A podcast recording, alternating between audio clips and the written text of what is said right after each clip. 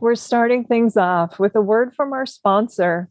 Since 1998, DVD Netflix has delivered more than 5 billion DVD and Blu ray rentals to movie lovers in every American zip code and to military bases around the world in their famous, iconic red envelopes. With an extensive library of titles from the early 1900s to today and shows from such premium networks as HBO and Showtime, DVD Netflix is a must for physical media lovers, featuring a variety of different plans starting at as little as $8.99 per month. It's a great way to experience DVDs and Blu rays with special features and commentary tracks you won't find anywhere else a member for over 20 years. So, well before I ever began working with the service as an official blogger on acting or as a DVD, Netflix, Twitter film discussion host, I think it's a terrific way to keep our vintage video store memories alive and support the physical media that we love so much. So be sure to check out DVD Netflix for yourself at DVD.com. Now, on with the show. Hey, this is Jen Johans at filmintuition.com and Film Intuition on social media and Letterboxd. And this is Watch with Jen.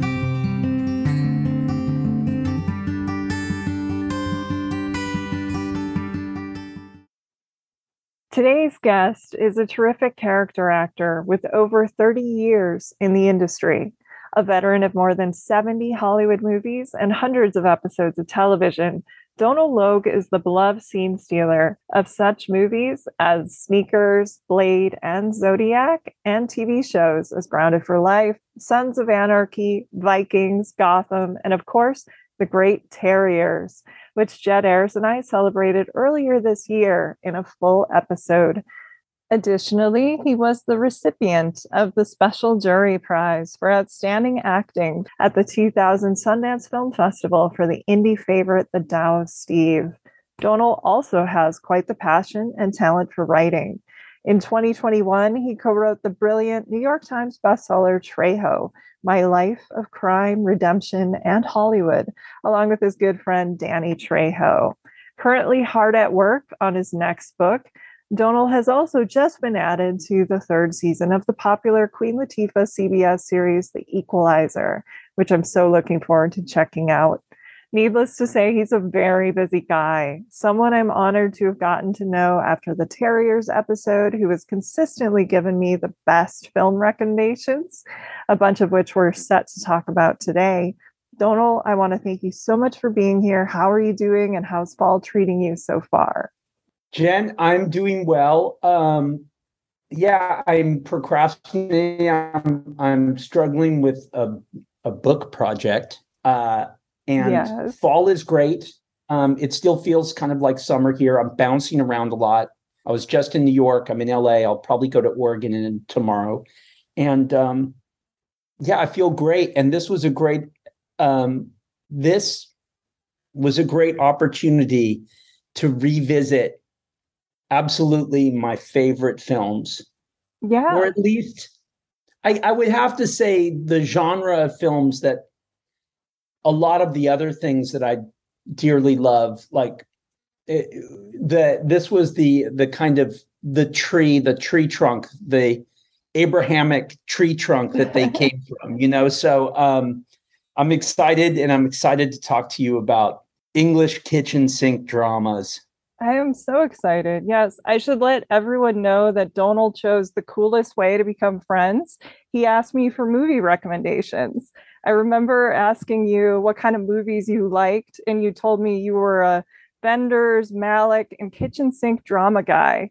And I think I mainly just stuck with art, indie, or foreign films from the last 20 or so years that you might right. have missed because you obviously know your stuff but then I turned to mm-hmm. you for kitchen sink drama Rex as well. I was always a big French New Waver, the Italian films of the era, but I had some major 60s UK film blind spots. So you sent me a short list, including a few I'd seen, like Loneliness of the Long Distance Runner and Kes, but there were also two outstanding movies on it that I had not checked out Billy Liar and The Sporting Life, which kind yeah. of sent me down this major kitchen sink drama rabbit hole where you gave me more film ideas and I got really into it. So I was yeah. very glad you wanted to talk about your love of these movies here. I think for everybody, I'd love to know when did you first become a film buff? And when did you fall for these dramas in particular, like the kitchen sink movies? Ooh, I have to say, I was, I was um, a a really late bloomer when it came to cinema. I mean, we mm. we I grew up on the Mexican border um, in these little towns, Nogales, Arizona, and then Calexico in El Centro, California. And and it was interesting because my family was back in Ireland and the UK.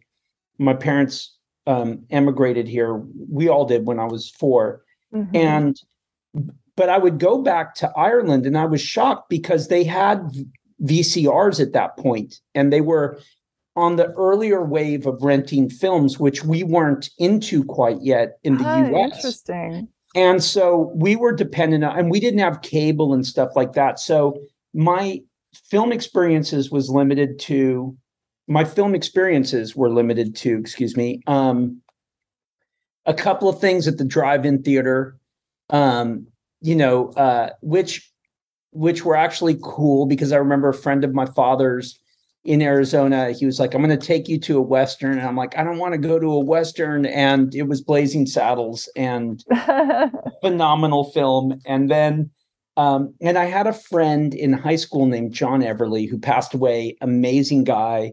And John turned me on to a lot of amazing films. And music and he had, he had lived in Bangladesh and all he lived around the world and uh, ended up in the desert because his father worked in geothermal and John had this unbelievable reservoir of taste. So the first thing that John turned me on to that really blew my mind was and I, I saw this on television. I had to wait to see when I could find it, but it was Lawrence of Arabia. Oh wow. So I watched Lawrence of Arabia, which remains like, you know, when you have all those categories of films I love, like big ticket films I love. Uh, yeah. Uh, or or the kind of like Silence of the Lambs where Hollywood makes a really phenomenal kind of fulfilling thriller or yeah. There, there's different categories, but the David Lean, the Lawrence of Arabia is a film I return to all of the time. And in fact, now my youngest is uh, editing at a post production house, and I'm getting Arlo to watch a lot of films with me to understand the power of cutting cinema. Most famous match cut. exactly. Desert. That's yes. exactly what I showed Arlo the other night. The famous. It is known that you have a peculiar sense of pleasure, and it's and yes.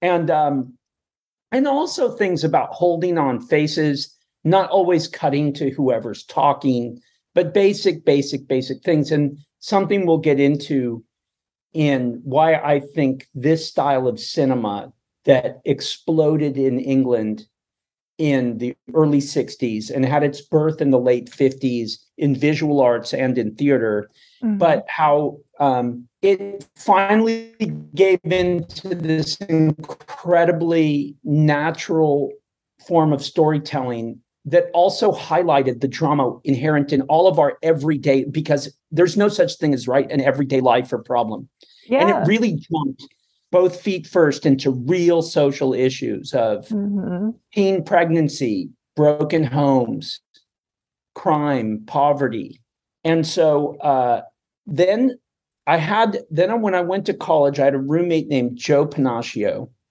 actually joe lived next door who worked at, he was an incredible cinephile and he worked at a video rental store in Boston. And Joe was the one who was like La Dolce Vita, Wings of Desire, Days of Heaven, Badlands. Mm-hmm. And so we had this some of thing. your favorites. Yeah. Yeah. Berlin Alexander Alexanderplatz, Ali Fear Eats the Soul, you know. Oh, God. Great movie. Fassbinder, you know, so he was really on the edge of of what was great in cinema and it was interesting because that's exactly when i was 18 is really when i started doing plays in college and i was terrible and but i was so excited by this creative process but also there was something about it. There was something about 18, 19, 20 year olds replicating adult theater that they had seen somewhere that was it was this hard barrier to get to something that was truthful Mm-hmm. and and um and i think it's interesting i think it kind of dovetails into this a little bit because when you have the lawrence you know you have the laurence oliviers of the the the giants of the english stage and they were so used to playing these you know shakespearean kings and things like that Yeah. and all of a sudden there was this explosive theater movement in britain of this working class new age cinema and theater that was about ordinary people and their lives and this and and it was olivier who turned to john osborne and said i want you to write something for me which was became the entertainer Amazing film. Yeah. amazing film and an amazing performance and it allowed him to be human in this weird way also presentational in the way he's phenomenally presentational. But and all of these films there are similarities but there are also differences. I think billy liar and its escapism and its its escapist fantasy um was obviously different from say saturday night and sunday morning. But we can get Mhm. into the we can get into the films and the players if you if you want and you can lead it. Oh, of course. oh by the way i have to give a shout out to my friend alexis smart who uh, this was here in Los Angeles in 1991, and she's like, "Well, you know Billy Liar," and I'm like, "No, not familiar." And she's like, "You need to familiarize yourself with Billy Liar today." It was done by John Schlesinger, and and Midnight Cowboy was one of my favorite films. So, Billy Liar was what turned me on to Tom Courtenay, and then Loneliness of the Long Distance Runner, and then oh, of course the- the dresser um but just just you know i appreciate the level of performance and Mhm. up and down the roster you didn't have now in american film there were things with brando and james dean and people where you're watching these films and you're like man these people there are certain actors who are on the cutting edge of something so raw yeah. and amazing and new. But at the same time, going down the depth chart in the cast list, there were other people who were kind of locked into a style of acting that they had come up in and they Yes. hated. What blew me away about this range in the British new wave of film was that uh, you know it, it the the performances are remarkable from 1 through 50 on the call sheet you know like there was it, it's uh, it you know and and I believe it has a lot to do with the direction but also I think the the number and quality of actors that they had in the UK and and Yeah. still um but uh but yeah let's you you lead the way Okay. Well, you brought up um, the Americans and what was going on at the time. Have you read The Method yet? no No. Oh, it's phenomenal. You'll love it. Yeah, so good. But in the Right, video essay hosted by Alicia Malone, that's currently on the Criterion channel, she says the official movement went from 1959 to 1962 and kicked off with director Jack Clayton's Room at the Top, which earned actress Simone Signoret an Academy Award. But perhaps even more famous today is the other big 1959 release via the volatile love triangle film Look Back in Anger from director Tony Richardson mm. with Richard Burton and Claire Bloom based on the John Osborne play, which I liked much better now in my 40s than the last time I saw it in high school or college. It's very British streetcar named Desire, or that's kind of, I guess, what you could compare it to. It has the craziest poster quote of all time of the audience was jolted as if they'd been sitting for two hours in an electric chair. All of the films we're talking about today feature great performances, but Richard Burton in this movie is next level. He has that beautiful Welsh musical voice, and he's, you know, going up and down the, the register of notes, and it's very intense. Yeah. Along with Laurence Olivier and Tony Richardson's The Entertainer, which Donal mentioned, it really presents these legends in a new light. So, talk to me about this one. my reaction to scripts, films, etc., even books, I'm not I'm not a good um it's hard for me to break them down in an almost academic way where I was like, oh, you know, in act two, some people will say things like that. Act two, it kind of drags, and I don't think that way. I mean, when I think of look back in anger, I think of it's vicious. Oh my gosh. He's, yes. He's vicious. Mm-hmm. And and the language is also so beautiful. It's so it, there are some of there are some monologues that are pulled off that are so eh, technically hard to under it's so hard to do what Burton did in that film with such like alacrity and and he's like a machine gun of anger yes. turned into words mm-hmm. and yeah you know and i like the fact too that it has yeah and it also and in a way it lent itself you can see how it came from theater into film because it wasn't you know it it really is you can see like on a stage you can see there and this is something that was established at this time in this british new wave of cinema. And you know so in in the 50s i'm trying to remember what year it was but this um i think his name was um john Bratby he painted a oh, kitchen yeah. sink kitchen sink yes you know and, and toilets was, and that kind of thing yeah and it was thing. like that is where this is where that world of the english family in a kind of in post world war ii and in the rebuild and through some economic hard times and um, that this is where the stuff goes down and goes around and so the, it was set mostly in their little flat and that it also had this element of drama um, because she's involved in theater. Yes. Yeah the the best friend of the wife character yeah. played by claire bloom. Yes. Who has that thing with him where you know love and hate are two ends of the they're opposite ends but there's a little bit of each mixed in. And so she hates this guy so much that you know they end up hooking up and it's yeah Exactly. Now, Jen, I'm trying to think. Is it from Richard the Third? Lady oh, yeah. Anne. Lady Anne, right? Yeah.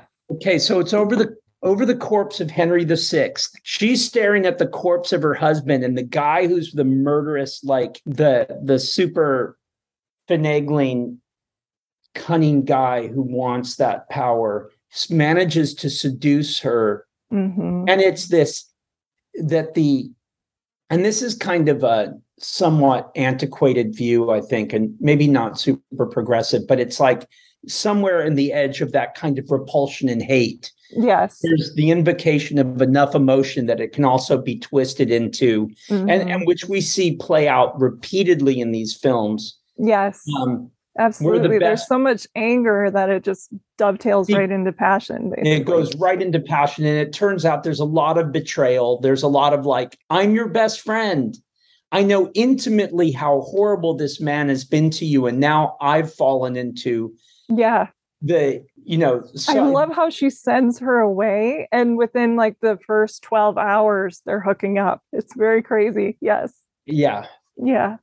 Now there might be some element of truth that in powerful emotion comes that kind of, but it's not healthy. No, no. But a lot of this stuff isn't healthy in life, right? No.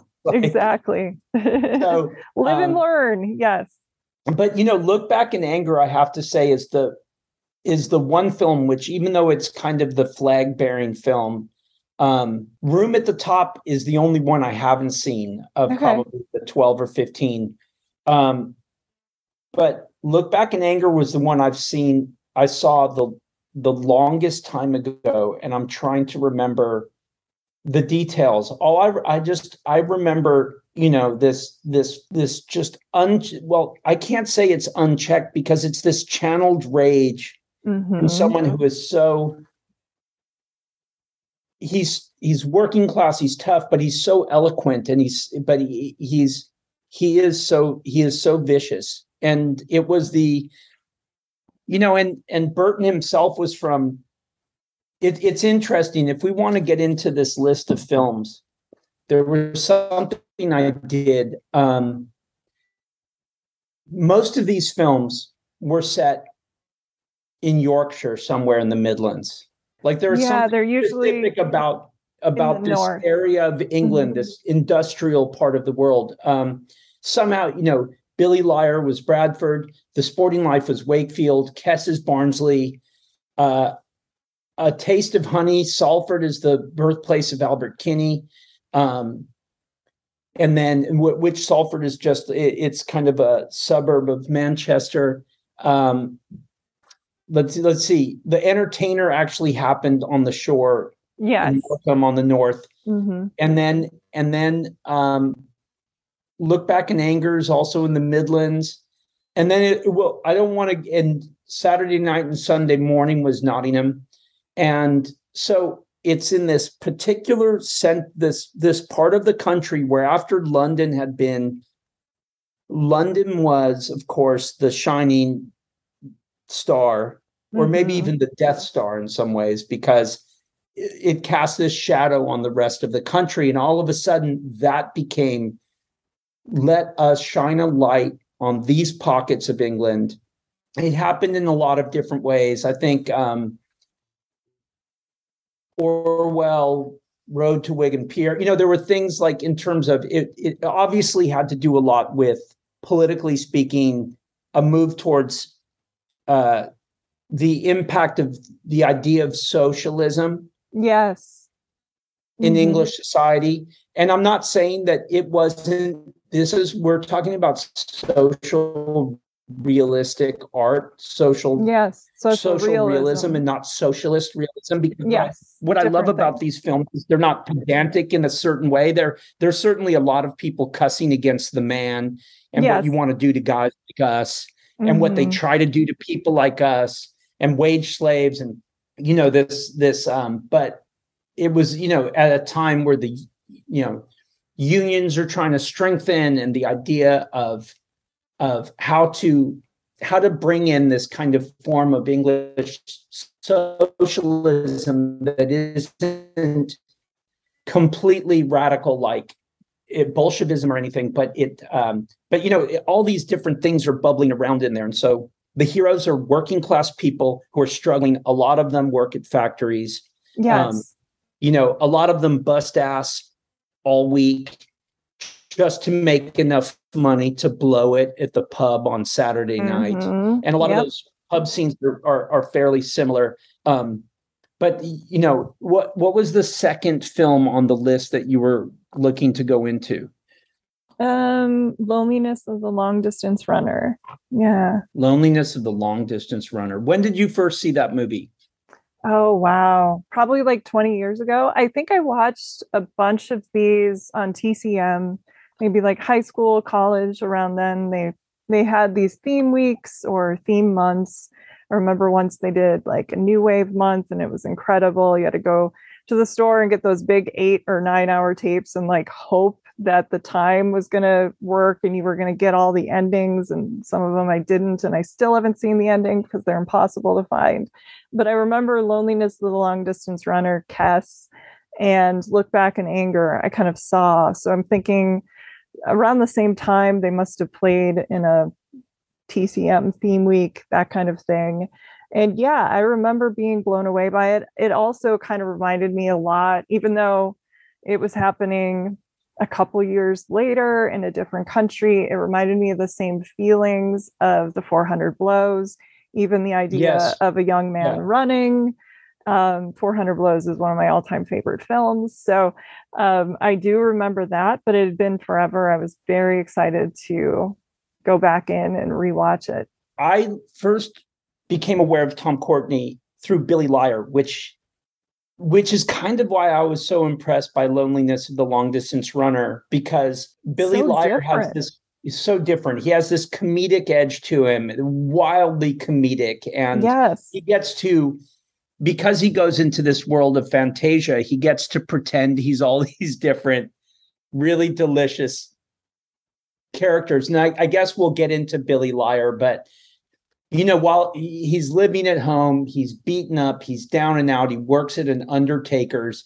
His parents are completely um, frustrated with him, and he's seemingly hopeless, like this guy with no drive. and and while they're screaming at him to wake up in the morning because he's late again for work, he's fantasizing about it's a big day for Ambrosia. And he yes, has this fantasy of leading the tanks, losing a limb in battle, running the country. Mm-hmm. You know, he rips off Giving his him power, and then he he didn't post. Yeah, and then he, you know, those things where he doesn't post the the calendars that Shadrack's is sending out. And so, in his mind, when he's about to get busted for it, his fantasy life takes him to prison where he writes the greatest expose ever. of prison reform ever and comes out, and the guards even give him flowers, and his face is everywhere on the Sunday Times. And, you know, and it's, he's so funny in it mm-hmm. and so phenomenal and he shifts gears so easily that when you go into the loneliness of the long distance runner and he's just this hurt kid it's so spare and the yes, emotions so are spare. yes you yeah. know his his father died his father died in a factory accident which is which is also which is also something that's a theme in this sporting life so you have these working class people mm-hmm. working under dangerous conditions who hate their lives. So there's this 70 to 30% split of did they die in a factory accident or did they possibly bring upon their own death because life felt yes. so hopeless? Yeah. And in both cases, they don't mention in the sporting life, but in Billy Liar, I mean, excuse me, in Loneliness of the Long Distance Runner, you know, the factory gives his mom 500 quid. And it's like, this is can you please sign the receipt? This is the value of your this human's life. Yeah. And, and it's such blood money that Colin Smith, Billy, you know, uh, Tom Courtenay's character, he burns some of the money. Yes. And, you know, and his his mom has this new boyfriend, which this is fancy man. I love the language in these movies. Yeah. Yeah, exactly. And with who wants to go buy a TV and yeah. You know, and so he and he also says in the there's there's voiceover in loneliness of the long distance runner but it's something about his family have always been on the run will always be on the run. Yeah. And, trying to run from the police. Yes. Trying to run from the police. You know it was interesting because i was part of the reason why i was drawn to this was i was a really crazy distance runner as a um, I know. Yeah. Child, you know, like, you know, 10 miles and 102 and like, you know, and that was my, my life and my dream. And I got hit by a car, but it was always in my mind. But later in life, not looking like a runner whatsoever, blah, blah, blah, whatever. I went to a doctor going through some health stuff and my pulse, my heart rate was so low. He's like, this must be wrong. And why is your pulse rate so low? And I said, you know, I ran as a kid a lot. And he's like, well, what do you mean? And I mean like 15 mile training runs and at these crazy ages. And he's like, mm-hmm. what were you running from? And it always struck me as like, whoa, no one's ever posed it in that in regard. that way. But yeah. it made me, it felt towards, you know, it made me think, oh, this is tangentially, this ties into loneliness of the long distance runner. He doesn't, one thing that all of these guys know that they don't want and they keep saying they're not going to do and they're not going to have is the life of their brother or their father. But of course, we all know they're kind of doomed to replicate that. Yes. Yeah. It's but, that John Hughes thing. When you grow up, your heart dies. Yes. Where you're yeah. going to become your parents, even though you tell yourself you won't. That kind of thing. Yes. You know, and he, and, and, for him, like when his father dies, and it's kind of upon his shoulders to be are you going to just are the you breadwinner? Yeah, the breadwinner, or, the or gaffer? Yes. let this fancy dude come in and and you're not my dad? And they're sharing such cramped. You know, if you can think of those old English situations, there's such cramped living conditions and quarters mm-hmm. that it's, you know, in a taste of honey, you know, she and her mom have to share a bed together yeah. Oh, so I if, loved a taste of honey. I was wondering if we hadn't talked about that. We hadn't I, talked about sure. it, but is it okay oh. if these things go into a bunch of different? Oh yeah, I uh, love that movie. Yeah. Yeah, the movie was phenomenal. Um, yes. Rita One of the few that was angry young woman for a change. Yeah. Absolutely. Yeah. And so brilliant. She's such a phenomenal actress. She really um, is. and there's a lot of crossover because like Rita, they would they were picking from this this group of phenomenal actors. Like when they did Doctor Zhivago, when Lean did Doctor Zhivago, he had both Tom Courtenay and Rita Tushingham Yes. in the cast, hmm and so a taste And of of course, Julie Christie. Yes. yeah, and Julie Christie, who was in Billy Liar, Darling, and yeah. uh, but you know, Taste of Honey is such a phenomenal. It's interesting because in a way, it becomes my favorite film of this movement. It is one of mine. Yeah. I, I just think because it's from her perspective, and the stakes yes. And it's so more romantic, and um, you're dealing with questions of sexuality and race. And it's, yeah, it's just it's a little bit how- different. Yeah. How bold they were to go into that yeah you know so she's young um she's in a super unhappy relationship with her mother her father's her irish father who the mom bad talks is he's now dead or he's certainly been out of their Mhm. lives and the mom is just scraping by at the edge of her she's 40 and she's trying to still feel like she can catch a man to save her to save her yes. and and this poor girl wants some kind of love and she finds it in this in this sailor who's in town really Mhm. cool guy and they have this relationship that results in her pregnancy and i think the guy would want to be there but Oh yeah, like he gave her a ring, and he was, you know, he sorry. loved her Yes, she loved absolutely. him. and the It mom wasn't manipulative like some of the other movies, Saturday night and Sunday morning, when he's like using the one woman for sex, but he really wants the younger woman, that kind of thing. Yeah. Yeah, although i do think in saturday night and sunday morning he cares loves, though. he Yeah. cares about It's brenda different. too hmm and it's Yeah. so it's so that's why i mean rarely are things Black and white. interesting what yeah black and white moralism is the least interesting thing No, the not at all. It's not real. Yeah. it's the farthest from reality and so um in loneliness of the long distance runner you know he's he pulls these he pulls crimes with his friends he's doing these things and and he gets popped and he gets sent to a kind of a boys home prison Yeah. Out in the country. Borstal. Yeah. a Borstal kind of situation set in the country and where his athletic prowess gets him attention. Michael Redgrave. Yes. The governor Michael Redgrave, yeah. who has no character name. I kept looking. I'm like, am I missing? I know it? it's interesting that they don't refer what I kind of love, except for Stacy, and um, Yeah. they don't really refer to people by character Mm-mm. name much, which is kind of the way life is, right? Like when Yeah. you see the script and every line, someone's like, Ben, I told you.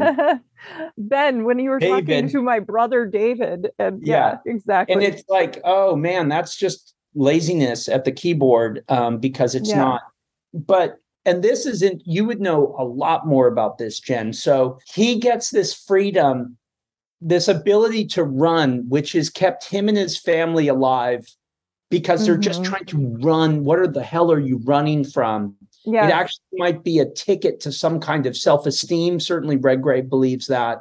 They might believe in themselves. We're finally going to have a competition against a proper english public school like a harrow eton kind of place. Mhm. and he gets in the race and his main opponent in this race this young like just handsome english yes, public school kid played by now james fox i had to look I this know. Yes, and I was like, what happened to James Fox? You know, he became an evangelical. He left the industry. He came back in. And I'm like, what a radical departure to come back to Sexy Beast.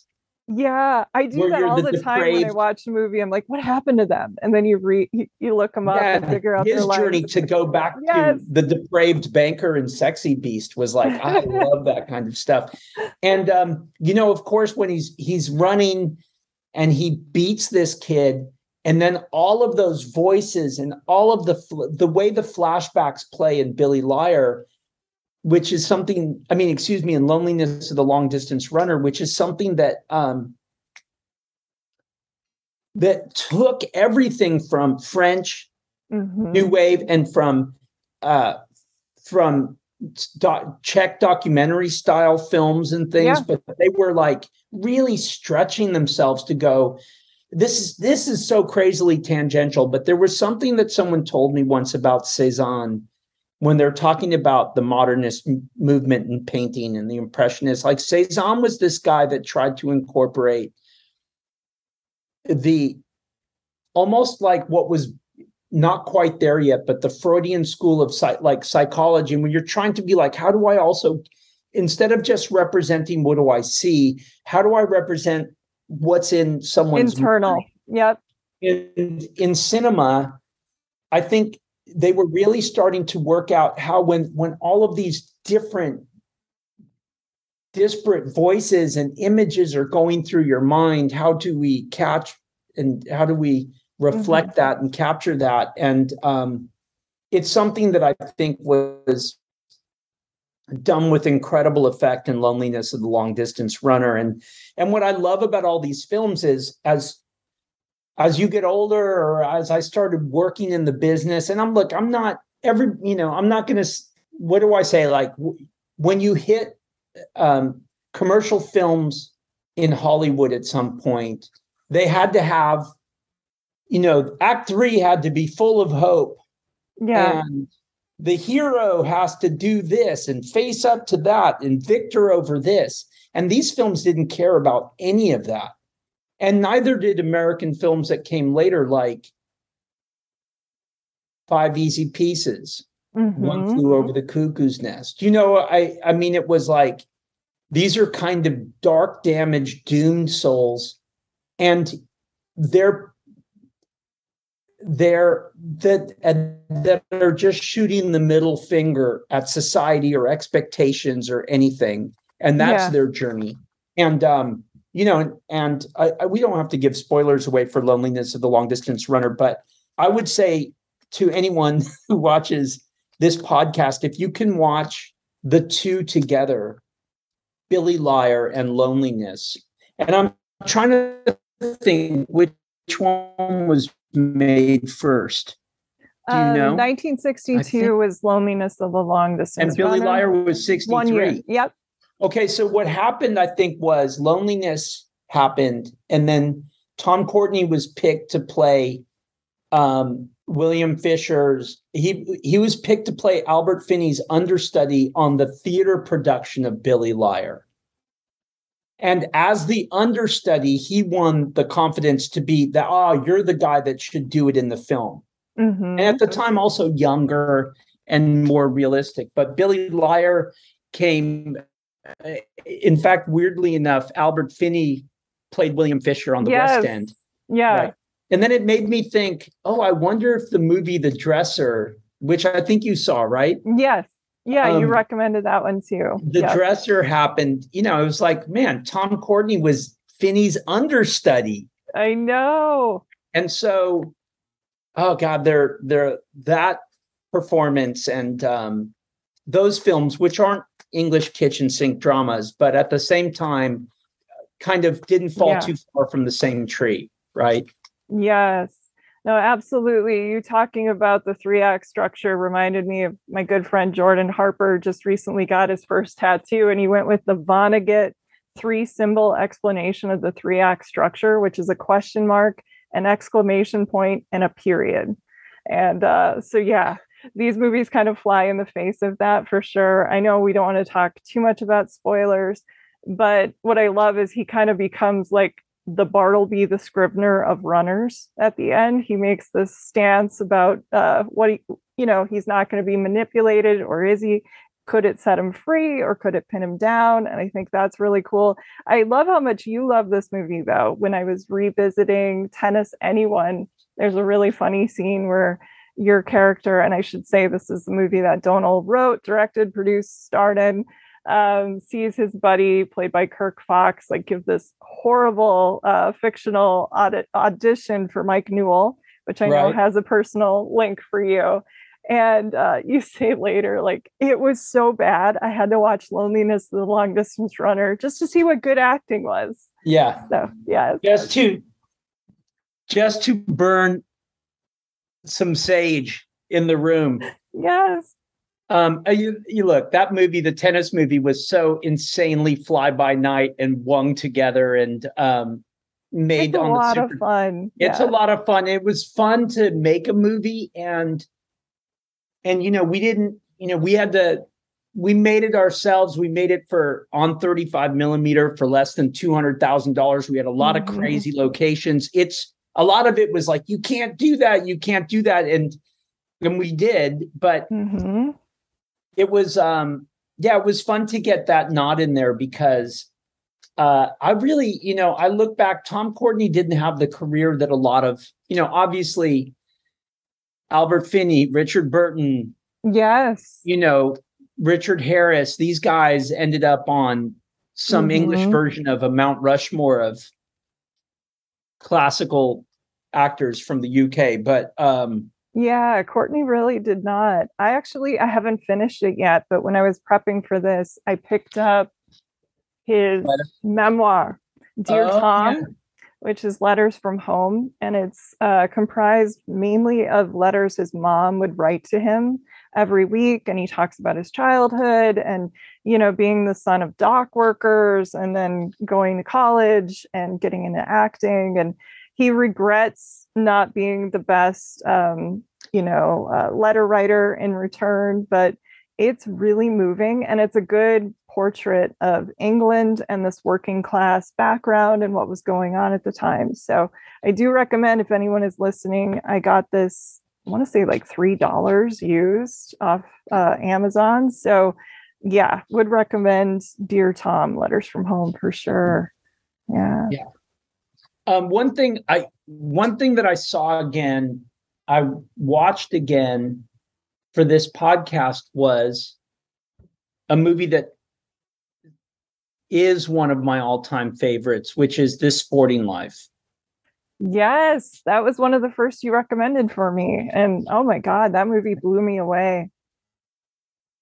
And now you have Rachel Roberts, who starred in Saturday, Yes, uh, Saturday night, Sunday morning with Sunday, Albert Saturday Finney. night, yeah. Sunday morning. She played Brenda, the married woman who's Mhm. having an affair with Albert Finney, and then she played the widow who Richard Harris rooms with. So this film is set in Waken, another Midlands town.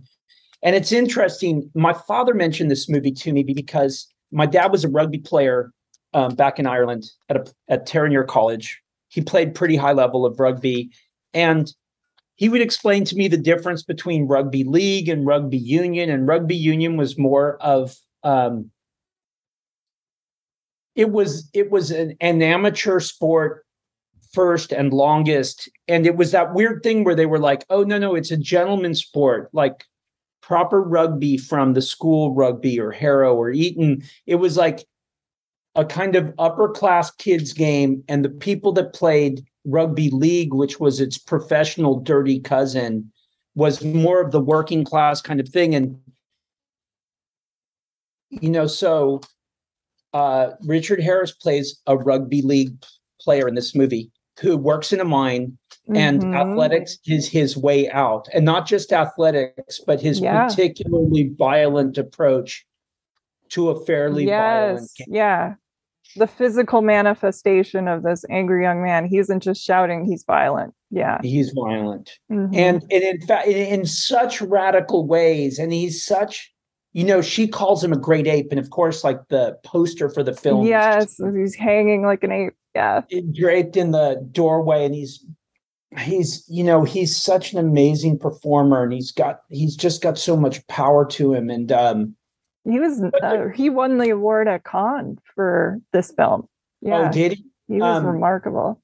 it's it's so great and then you know at the beginning i mean he even chews gum with a particular kind of rage and focus in this whole thing and Yes, I love when they do that. Like Michael Keaton did that Yeah. in Jackie Brown, and uh, Out of Sight with his Ray Nicolette character. He kind of like is is playing this, you know, hotshot cop, and he's he's very he's chewing his gum like that, and so it's fun when they can take actors take a little something, and it just immediately seems to fit right and and makes that character click and come to life. Yeah.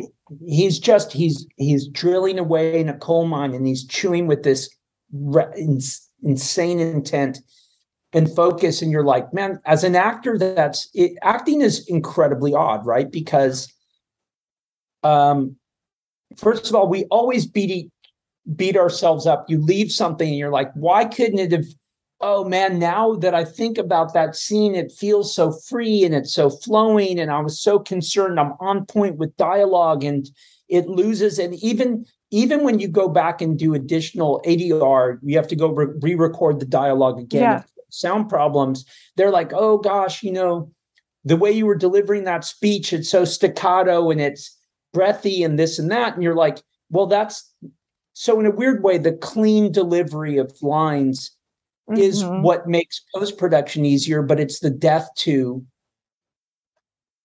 what's real, right? The way Yeah. we speak and the Mhm. rhythms and the breaths and and so I look at these people and I just think, and there's also this weird thing. It's like it's almost like an athletic competition when they call action, and then all of a sudden it's this hyper awareness that this thing is watching you and you're doing this thing and somehow in these movies they all seem to be completely unaware of any of that artifice it's Yeah. you're catching them like you're like you're just oh they happen to have cameras magical cameras around Yeah, it's like halfway between documentary and Italian neorealism. Like Yeah. we're gonna get into Kes later, but he's somebody who just like the neorealists and Bicycle Thieves was his favorite movie.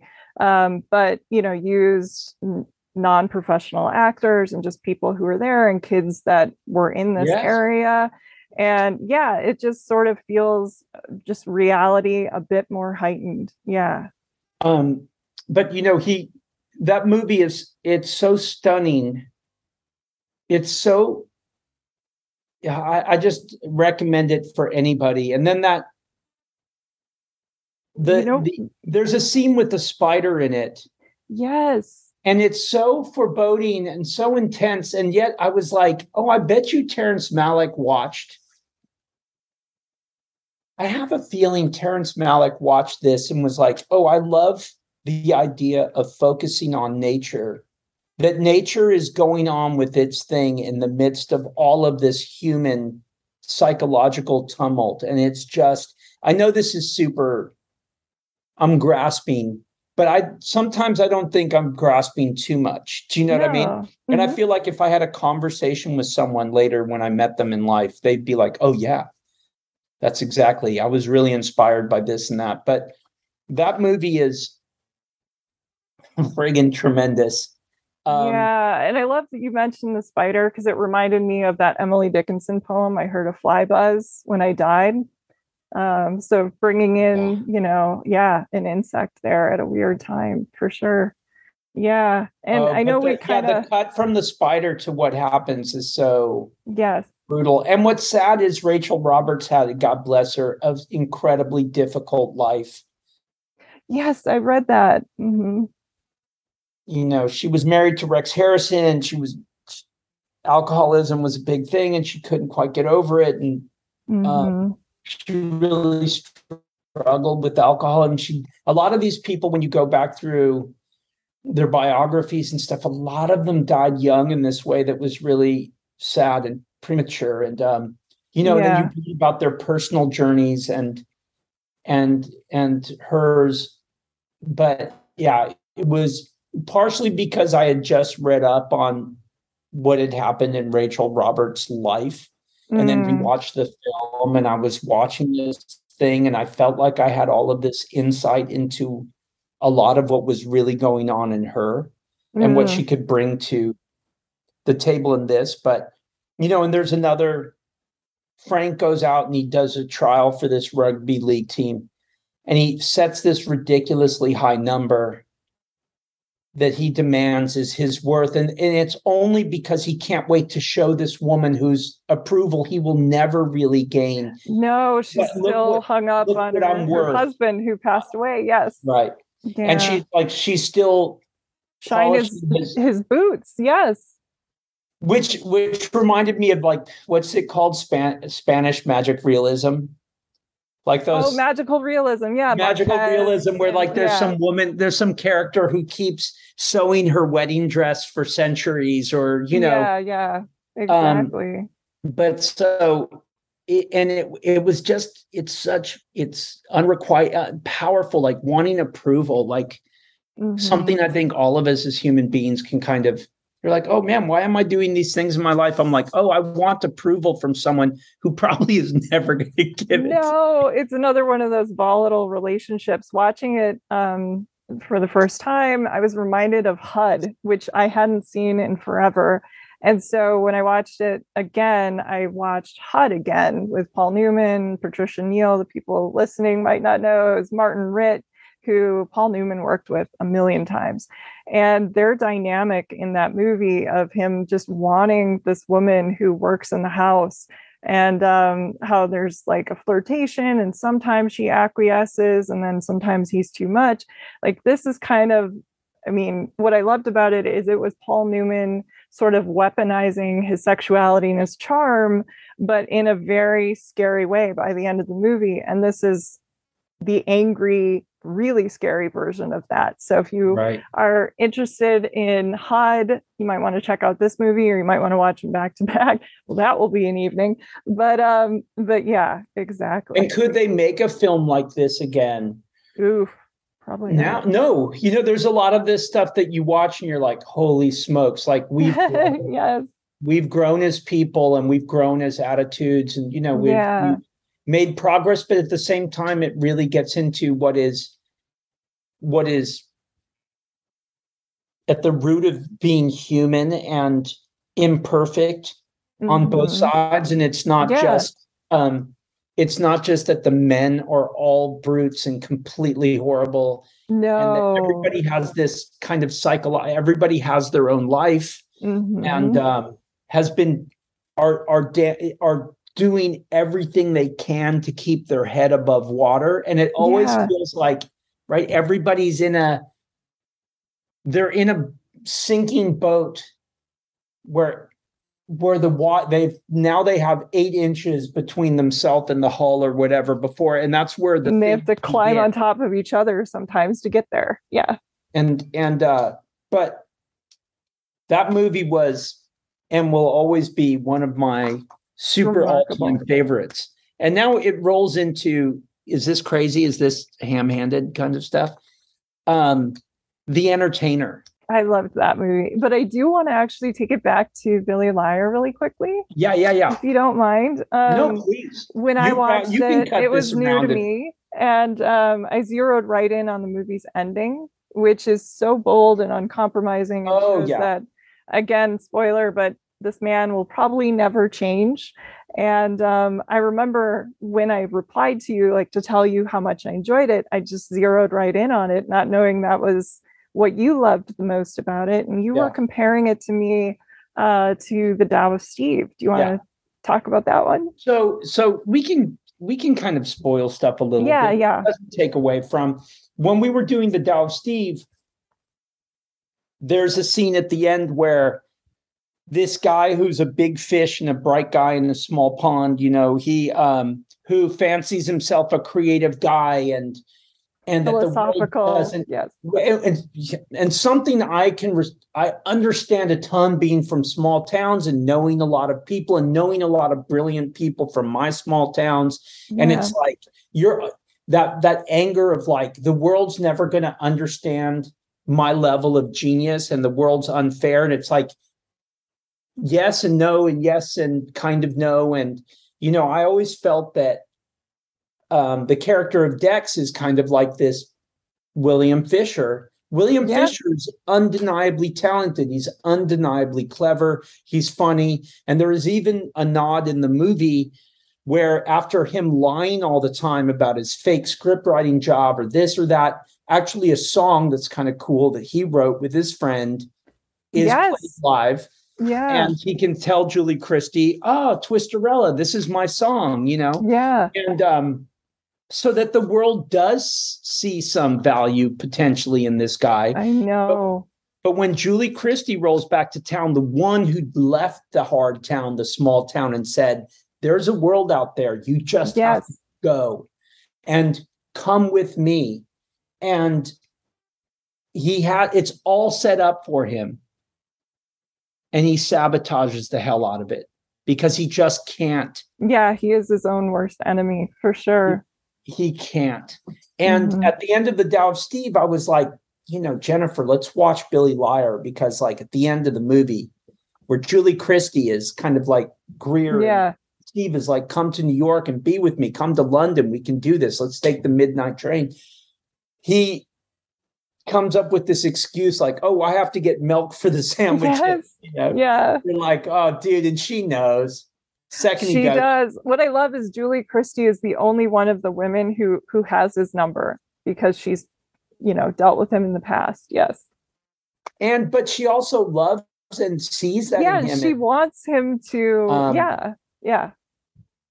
and that was that was a brutal rewatch in a way because you're like, oh man, the sexist attitudes of that time. You know, where Danny Boon is opening up the supermarket and he's like, "Where's a pretty girl in the audience?" You know, Yeah, yeah. uh, all these fawning older ladies like you, you there in the brown, Or the Spanish like, fly type thing he's trying to do with his girlfriend. And he has two different women he's sort of leading on. I love he takes a ring from one and gives to the other. And Oh, yes. those two women are phenomenal. Oh, they God. are. Yeah. Rita and Barbara. Yes. And when they finally face off at the dance at, at the dance hall, it's like, Yes. Oh my gosh. oh my god! But that, but Billy Liar is so phenomenal, and I thought the ending was so beautiful, and um, yeah, I just and and another thing about Billy Liar that was fantastic up and down was everybody's everybody's performance was.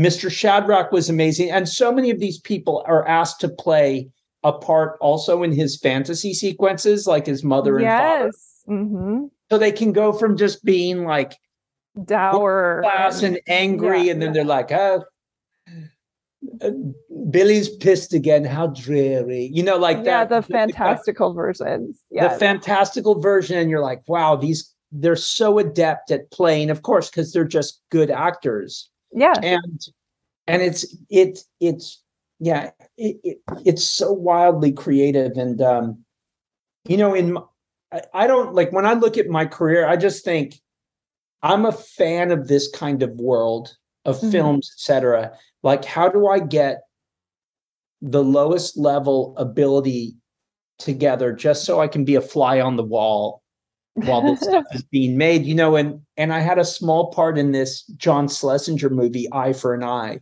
yes. I wanted it so badly because I just wanted to be. Is he kind? Is he cool? Yeah, You know, because you and I and bonded a little bit over Falcon and the Snowman and some of the other Ah, Schlesingers, and yeah. yes, Oh, he's so amazing. And he was all of the above. And he was so loving and he was so generous of his time. And he talked to me about the Falcon and the Snowman and um, so much about Midnight Cowboy and how difficult it was getting the film rolled out, but also oh just how, how wild it was and and um just how oh man. And then i got to talk to him about you know billy liar and and darling and things like that that I which was which was a phenomenal treat because I, and i think for him too in a weird way i'm not saying man he was it, how lucky he was that i rolled into his life to try and no, no, but it was you know, probably nice. but then he was him. like, oh wow, that this young kind of American guy grew up in the desert and was watching my stuff. yeah, And it had that impact, universal appeal. Yeah, that universal appeal, you know. Um, but Billy Yeah. Liar is uh man, what a So tremendous good. Yeah. And so uh, to kind of finish up, I know I kind of led you down an interesting path there. But yeah, the ending of Tao Steve, you were hoping would be more like Billy Liar, and Yeah. it wound up going with the, the Yeah, he Hollywood shows up in New York to be Yes. like, yeah, I'm here. And I was like, this dude's never gonna leave Santa Mm-mm. Fe ever. He No. would it wouldn't, you know, he would feel cold and alone in a big city and incapable of, you know, it's he likes interesting. being that big fish or being able to navigate his surroundings and it's comfortable and familiar and um, Yeah, I can see the link. I, it was interesting after you mentioned that. I started to think closer. I actually related to somebody who isn't at the level of Billy Liar, but who is very much like a master storyteller and you know super charming. And the first time you meet him, like my friends are all like, "Oh my god, he's the most charismatic!" and and then you hang out with them a few more times and you're like these stories aren't really real are they? And so what i love is it kind of reminds me of that david mamet movie state and maine. You know it's not a lie it's a gift for fiction. And that's what billy has in this uh, film. He wrote a great song twisterella. And i love that julie christie at first is like for real and then you do hear that it is legit. He actually did. So if he applied himself and used these lies as fiction because the level of just beauty and creativity and ambrosia and the fantasy yeah. world i mean you know the sky would be the limit for this guy but he yeah, the in his own is, way. it's absurd to think that he could write scripts yes. for danny boon and danny boon is like oh you you know it's clear that that never that he's like, no, I sent him my material and he wants my material. And then, of course, you're watching this going, Billy Fisher is 700 times funnier and more clever than the famous yes. guy, Danny Boon. But yeah. the way the world works is it's never going to be seen that way. But there are people I know who I'm just like, look, I'm not, you know, your well is deep and you're incredibly clever and your mind is phenomenal. But the big city is cold in a way that if you can't deal with the rejection that's going to come, you can't even wander into it because it's going to come. Yeah. And, you know, there's a world full of people wandering to big cities and getting turned down for jobs that they feel are kind of beneath them. And I'm like, no one's going to read your, no one, it, they can't telepathically understand that you wrote this thesis on Joyce that was brilliant, or, you know, like it doesn't yeah. translate. And you have to go and fight in this arena in front of a lot of people, and you, you have, have, to, to do the work. Willing, and you have to be willing to fail and be humiliated. And if you're not, yes. if you if you want to be comfortable, stay in the harbor, wherever harbor you're in. But yep. ships weren't built, you know, ships are built to sail, but the open seas are rough and um, but I, I I found that I found that phenomenal. That film reminded me of so many people, and what I do think is incredible is um, absolutely one of the most unique, and I would say artistically unappre- I wouldn't say artistically unappreciated because of the Tao of Steve, but there's a guy Duncan North who it was based on. Yes, and Duncan is that dude in Santa Fe, and he is brilliant. I mean, he's brilliant his his understanding of the canon i would besides the canon but i he his mind I, i've rarely encountered such a mind as duncan north and you know after the of steve he had some they were going to do maybe a of steve television series or he was going to write some other things and um and it just became kind of hard mm. and we talked about it you know like he's got a kind of good situation in Santa Fe, but man, yeah, like it gets cold when you try to move to New York or LA, even with a calling card, the kind of calling card that the Tao of Steve was after mm-hmm. it came mm-hmm. out in Sundance and had a kind of a good run as an indie film. But um, yeah, Duncan reminded me a lot of of Billy Fisher.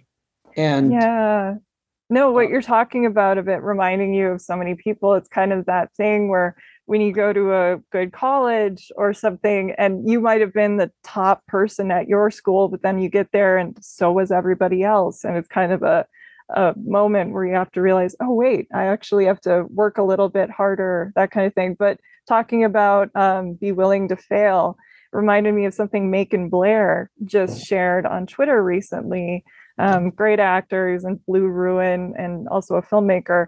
And he was talking about Louise Fletcher and meeting her at a funeral of all places. Um, and I think his dad introduced them and uh, said, you know, he wants to be an actor. And she said to him, Do you like to fail?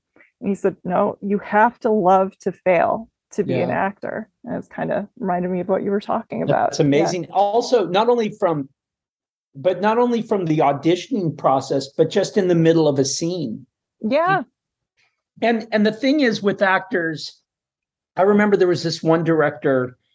I got cast in this thing and I met the guy who I was going to be playing best friends with. And we started talking about our kids. We immediately started kind of jumping into this bonding pool thing.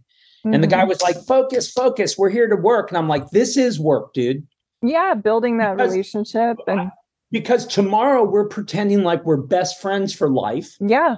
And on top of that, what we're doing is we're doing this little dance to be like, can I feel comfortable failing in front of you? And can I make you feel comfortable to know it's okay to fail in front of me?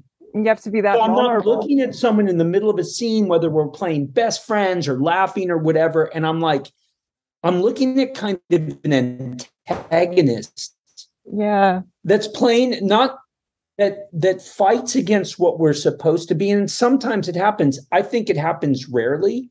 I yeah. don't think I remember doing Vikings one time. Someone said, Oh, when you have to do these things with like you want Ragnar dead and you want to be his enemy and da da da da. Do you and Travis just start like do you do you you get start cold shouldering people on i'm like that is the most useless and the opposite is true. Because you have to know if you're going to jump in dark stuff with somebody you've got to be close to them. Mm-hmm. so i do think there are some stories of people doing that kind of thing of not liking somebody and then pretending that it was for the benefit of the piece which is never the case.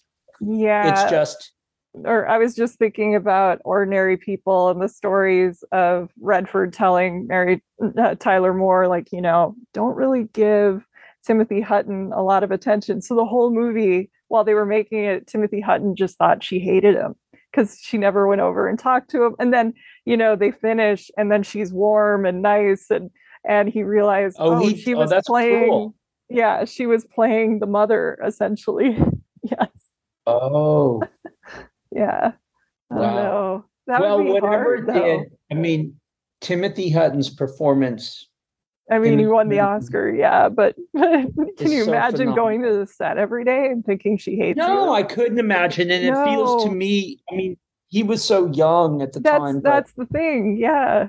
Yeah. It's but it's manipulative in a way I think that really is unnecessary and doesn't work because Mary Tyler Moore is so talented that I yeah. think that you can do something in the scene but there's a pic there's a scene in ordinary people when they're trying to take the family photo that's so oh my god yes. Just take it.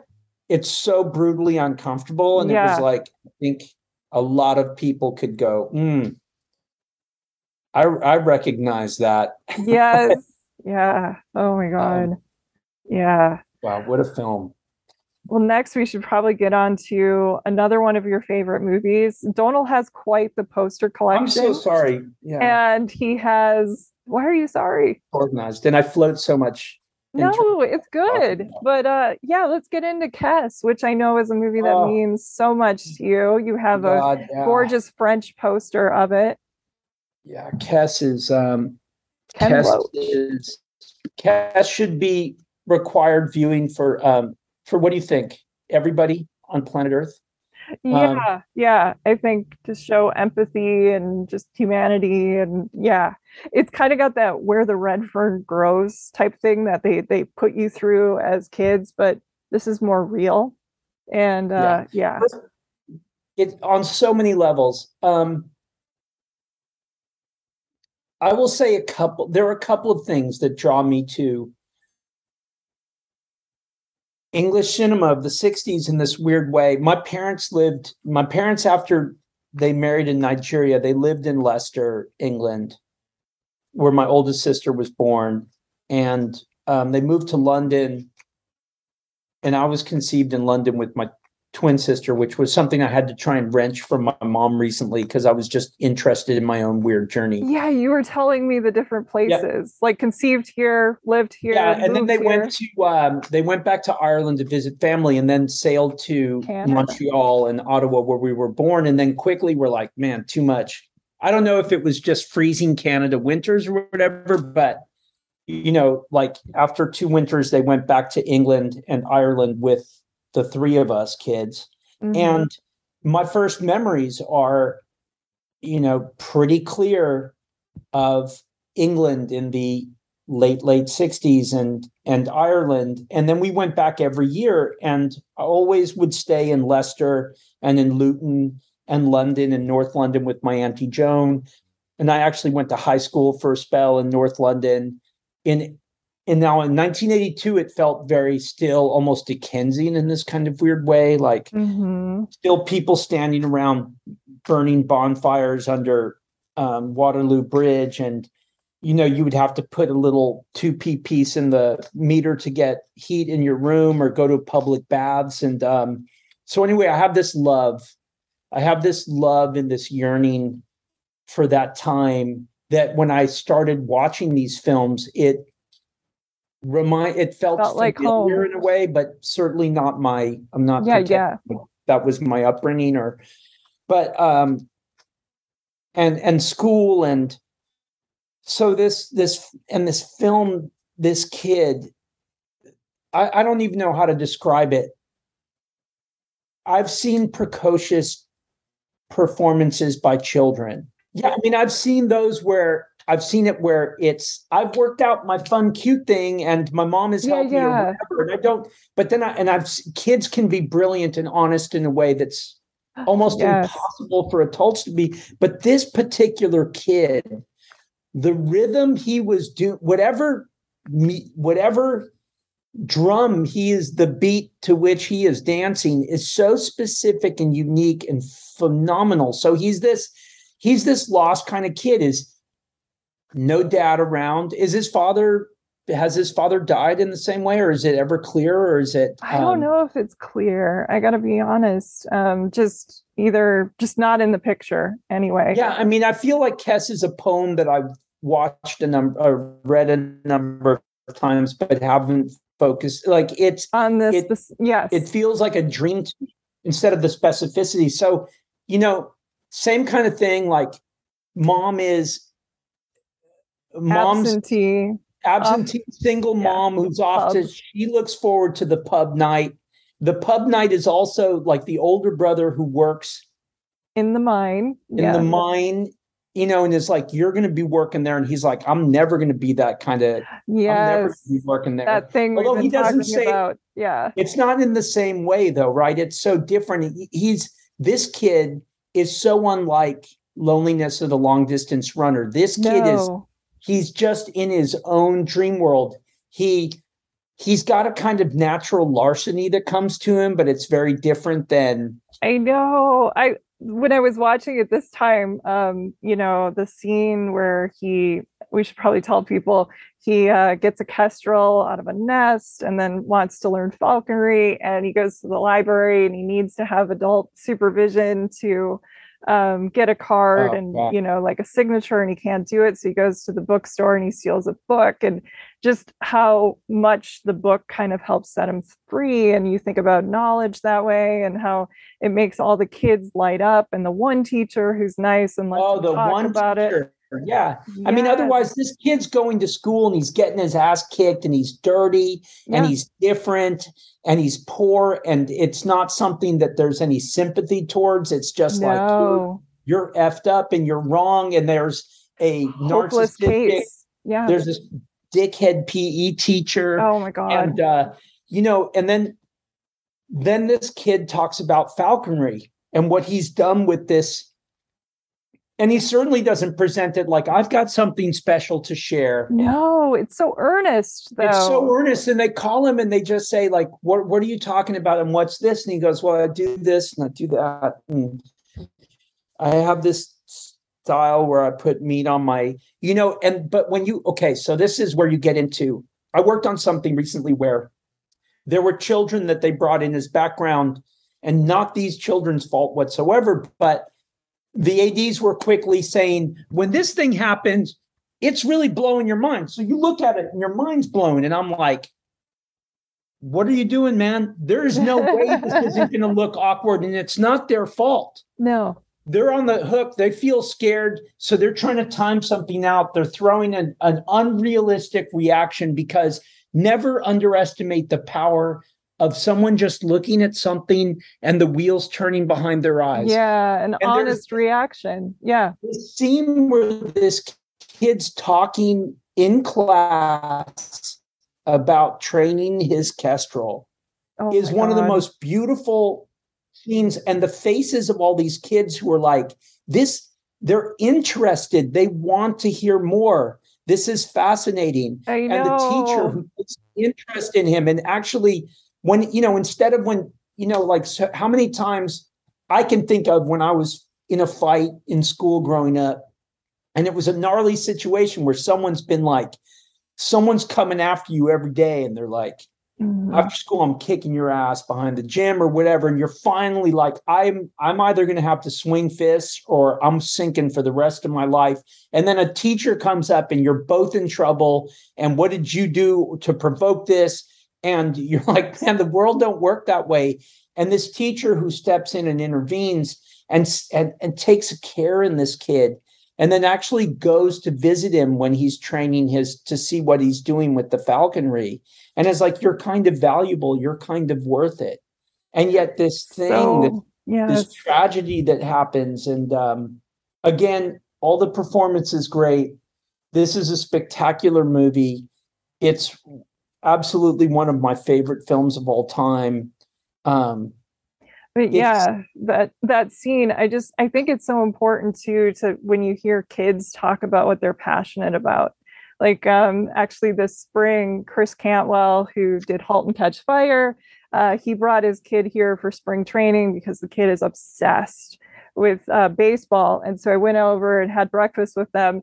And in uh, at breakfast, he was telling me everything about all the players and uh, and it was just really cool to hear you know a kid be so passionate about everything and i said you know you know a lot about baseball and his mom elizabeth who is like a poet and a phd and just one of the smartest people ever he's like well my mom knows a lot about everything but i know the most about baseball and i just i thought that was beautiful but one thing i love and it's about also beautiful like you go to where your you go to where your kids are yes when your kids show an interest in something you don't have try and say support it yeah I want you to, uh, it's not whatever it is. You're like, I want to hear about it.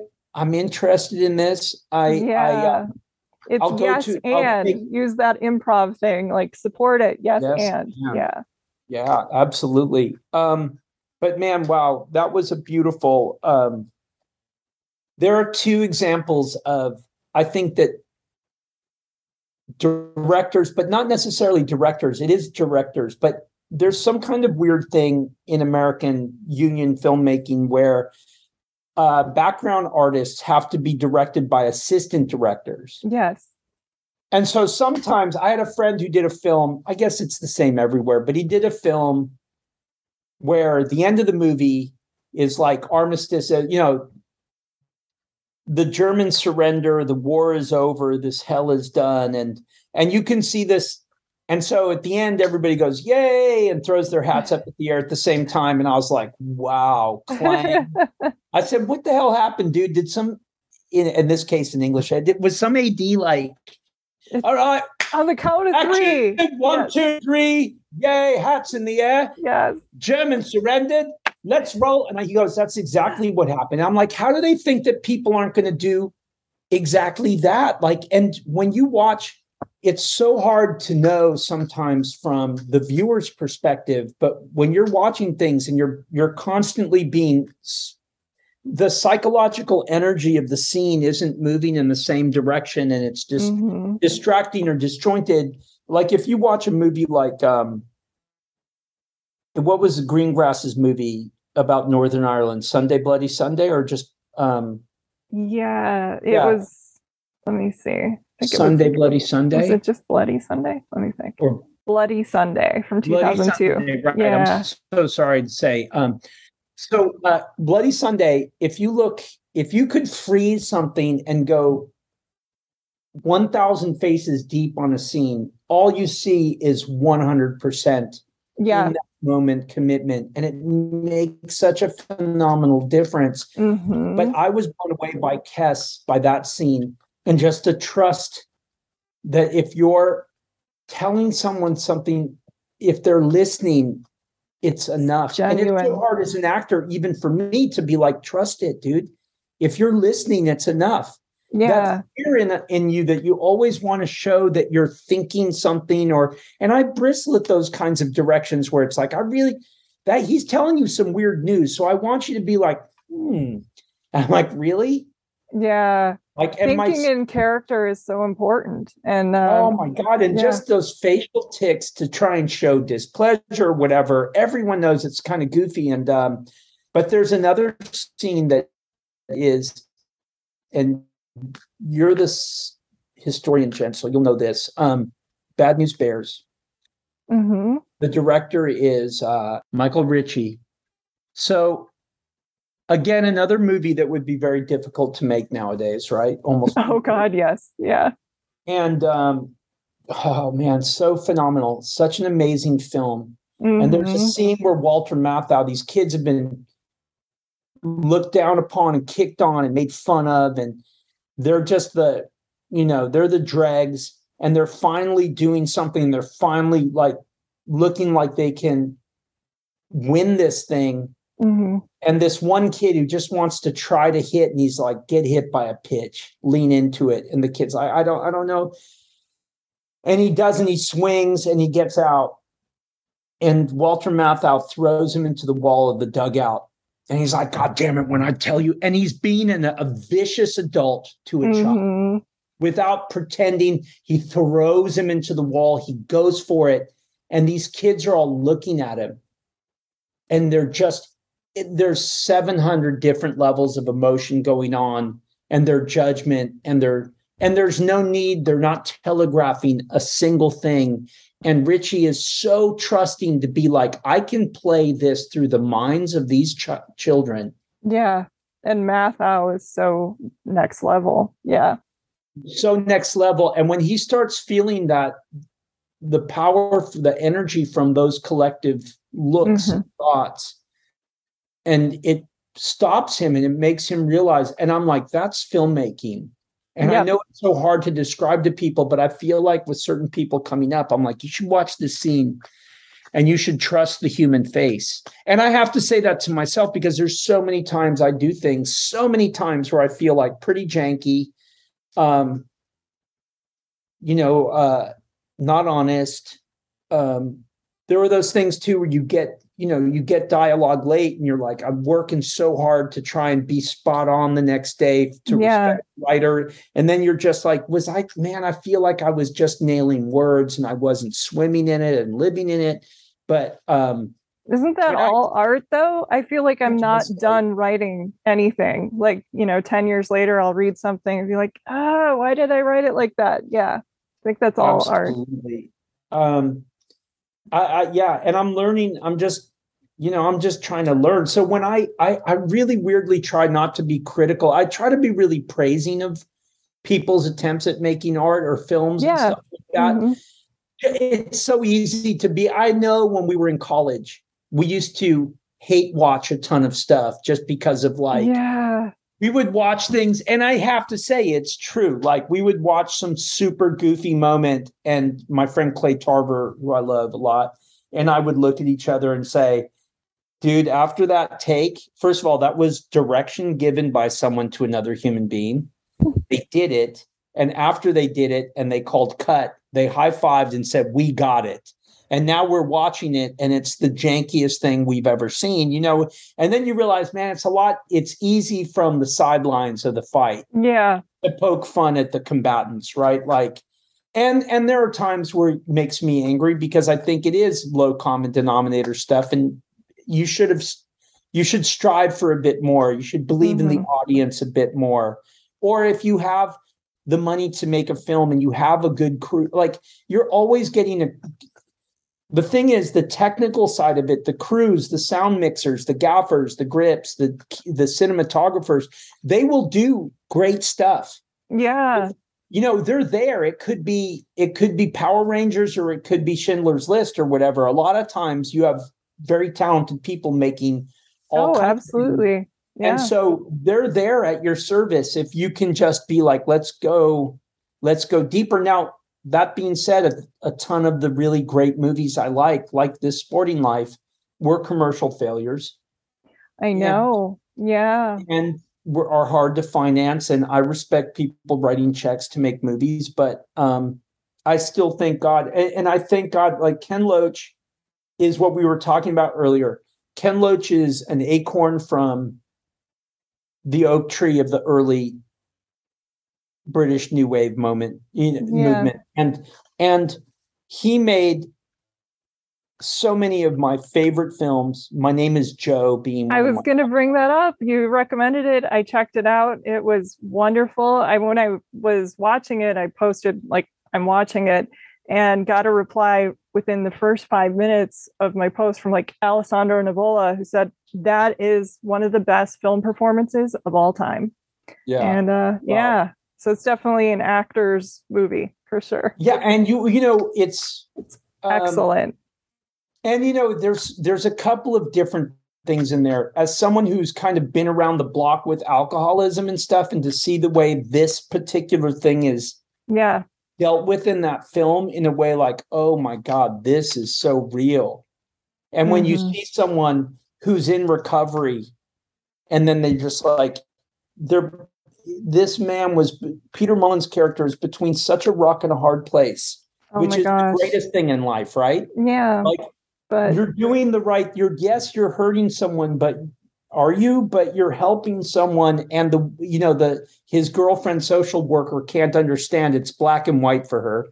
Yeah. You know if you deal in if you help the syndicate with their drug dealing stuff and it's like no i'm trying to save this kid from getting his legs broken and when he's like enough and he drinks and mm-hmm. you see that the wraith take over and he's a different human being and you're like oh my god i didn't trust you when you told me how you were when you used to drink.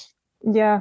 And now i'm seeing how you told me how ugly it was and i didn't believe you i believe you. But he's such a he's so brilliant and ken loach is you know he makes um he just makes wonderful movies. I remember another movie an early movie of his with robert carlyle that was phenomenal movie.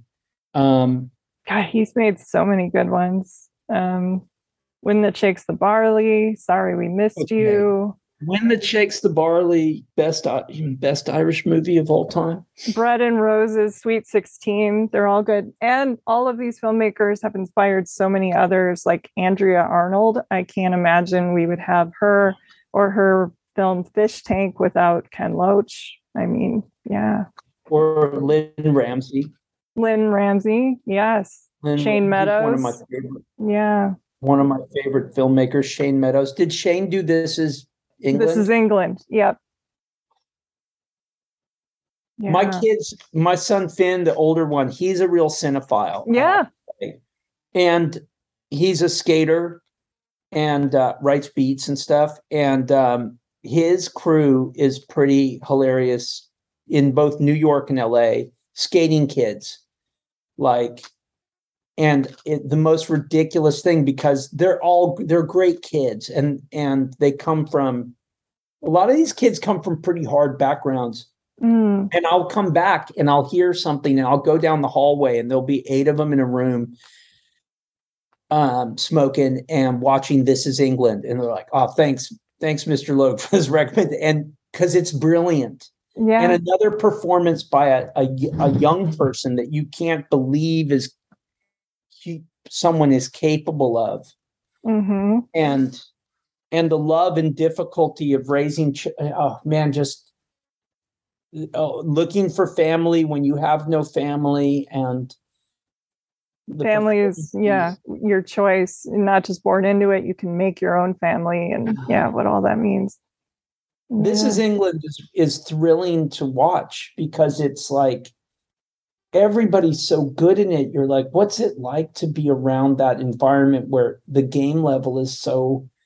high all the time? And I know the times that I've been around something like that, I can feel it makes such a it's so different. And um I'm just so thankful that they made films like that. Uh, and I do think that they came from, they were given permission, that they were, it's a confirmation of a suspicion that they had that these films are necessary was given to them by Tony Richardson and Lindsay Anderson, who was a film critic to begin with, by the way, as Mhm. think.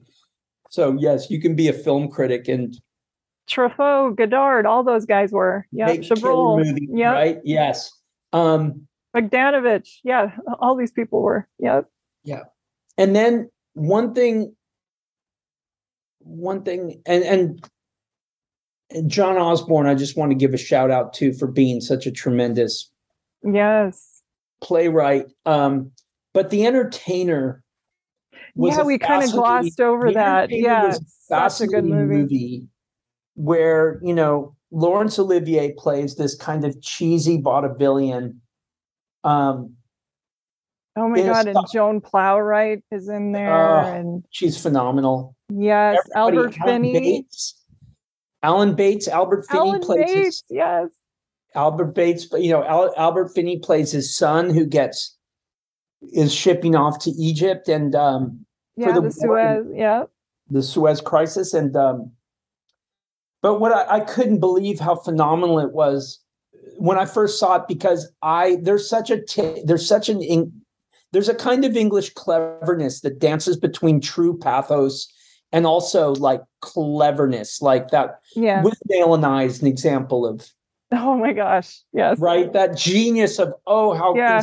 insanely clever and funny but oh my god how emotionally moving at the same time Yeah, and this you've got this cheese ball granted like he does cheesy shit he his comedy is sh- shticky and cheesy and he's playing in front of um, quarter filled houses of fairly disinterested people but not completely which is no, that's an important distinction because he still too, has right? enough. He's hanging on. He yeah can, you know, judge the beauty pageants because he's always Yes. on the make. Yes. he's on the make although it's interesting because I remember when I was back in England in the early 70s or 70s, and you'd watch like English sitcoms at the time and stuff, and it was so like, oh man, this stuff is unbelievably goofy. And um, but there was even in uh what was it in Kes, which is a scene that's repeated throughout all the movies that we're talking about. There's a Friday night in a pub Yep. where mom's with some guy who's trying to kiss her and it's uncomfortable while the kids are somewhere else in the pub on the make and everybody who works at a factory and is grinding it out has a coat and tie because that's just the style Yes. Yeah. and um and the guy's singing some song and he's like ooh that's the biggest one i've ever seen yes. and it's this entendre stuff about Yeah. dick jokes essentially and you're and but people are legitimately howling old ladies and stuff and there were Yeah. the entertainer where he's doing the same shticky stuff like I've played in front of the Duke Very of Windsor. Prince of Yeah. Wales, the Queen, all those pubs or whatever. Yeah. And, and you're like, bam. And then it goes into the hard stuff, you know, broken Mhm. marriages. He's playing Becky- England, essentially. That's what I read. He's playing like the death of England or Old Wow. Glory. Yes. So amazing. Um, Mhm. Wow, and I, I have such a different. I just read this Erik Larson book, "The Splendid and the Vile," about Winston Churchill's yeah, you were year. posting about that. hmm Phen- you know, understanding that kind of that journey that England's taken, and it's so. I talked to my parent. I've lived in it in my mind in a weird way for a long time because um, just writing this thing and trying to understand my parents and understanding like talking to my mom about living in Kenya right before independence and living in Nigeria when it gained independence and like this period of a few years where like 50 you know so many African countries gained independence over their colonial the the gnarliness of colonialism and watching the English Empire um barely you know make it out of world war ii and have that and then yet start to fall apart and crumble and what is england and what this weird specter that england's played in our lives and and our my family who are irish and their lives but hmm that that glory day that was England and those when the holiday when those towns like Brighton and just like Mona Lisa. I mean, there's oh my god, I love that film. There's yeah. a reason why those kind of decrepit Coney Island st- style towns mm-hmm. that have seen way past or way past their glory days. Yes, are so powerful and quadrophenia plays as character. Yeah, they're a yeah. symbol. Mm-hmm. A symbol, and um, but in quadrophenia, film, yes, yeah, quadrophenia, another phenomenal film. Mm-hmm. And then mm-hmm. here, where Archie, he's he's on the make. He's he's on the make because he's falling apart. He's an inveterate, like he's he's just he's a one thing about England that was interesting too is you can't just be one you can't just be a grifter you you do time in debtor's prison if mm-hmm. you want to keep and in this there's a constant theme of people running away from bills like in a taste of honey they oh gosh always yes. have it's like you burn whoever the landlord is and then you just you get so used to just having to boogie mm-hmm. and boogie. Like the mom kept dragging her around everywhere because she was escaping creditors. Yeah. And Archie's constantly on the run from creditors, but he has the love. His oldest son looks up to his son looks up to him. His other son's off fighting the war. Um, his daughter's trying to hold him together. There's the grandpa he mm-hmm. can't live up to. And once you know that the grandpa was an entertainer and he's trying to live up to that you start to see him he's kind of like a middle child almost yeah. and uh, the the whole thing where he has a second wife who sees through and knows all about the affairs and he kind of is one of those characters where you see it in films all the time and in real life sometimes where um, a man kind of trying to hold on a younger woman looking at him and there's that good monologue in Moonstruck that John Mahoney has about sometimes you look up and you see a face and what I'm I'm just this old gas bag, but what I'm saying is completely new to her, and she's looking at me like with that um, gaze where it kind of fills him with what he could be or what he was, and so you see that with Olivier, and also his character is just trying to use uh, this young woman's mom uh, to fund uh, his next thing. Oh, yeah. Yes. He's like, I'm doing a new a performance. I can't, yeah. And at the Winter Garden or wherever. Yes. And there's a part what she does. Yes, you're right. She needs a break, and it is about breaks. Yeah. And she got second place in this beauty pageant, but and I I'm love that it's second show, place. And yeah. I think that and and then when the father, out of a sense of goodness, just tells, no, no, he can't, he can't he can't get married to your daughter. He's married already. Yes. and then his life falls apart. I know. And then it's just tragedy after tragedy. And his something tragic happens with his son. I don't well, we'll spoil things, sure. right? Like yeah. his son dies and um Adios, Albert Finney. Yes. He's with he's with the young woman, the beauty contestant that he's trying to engineer the financing of his yeah. to keep himself above water and play along with her dreams and she falls in love with him and then they hear on the radio that i think they hear on the radio that the guys in egypt are now safe and so he has That's this true. moment yeah and he's like yes i do love you and uh, my son is safe and then he's at the theater when everything is falling apart and he finds out that that's not true that his son was killed mm-hmm. and he does he sings this american blues number oh he mm-hmm. does something which in anyone else's hands could be like, ah, oh. but it's a little so, schlocky, but it is oh my oh, god. It's a it's a punch in the heart. Yeah. And then it doesn't end there because after that, no. the dad wants to be like, I'm gonna help you out. Then they're off in London, and then the old theater, the Bialystocks of London, or Max, you know, I mean, yeah, whatever, yeah, the producers um, yeah, are like, oh, are you back in the theater? And he's like, oh, dude, you are the you are the you are the acorn, he is the tree. Yes, he is the root. Yeah. Yeah.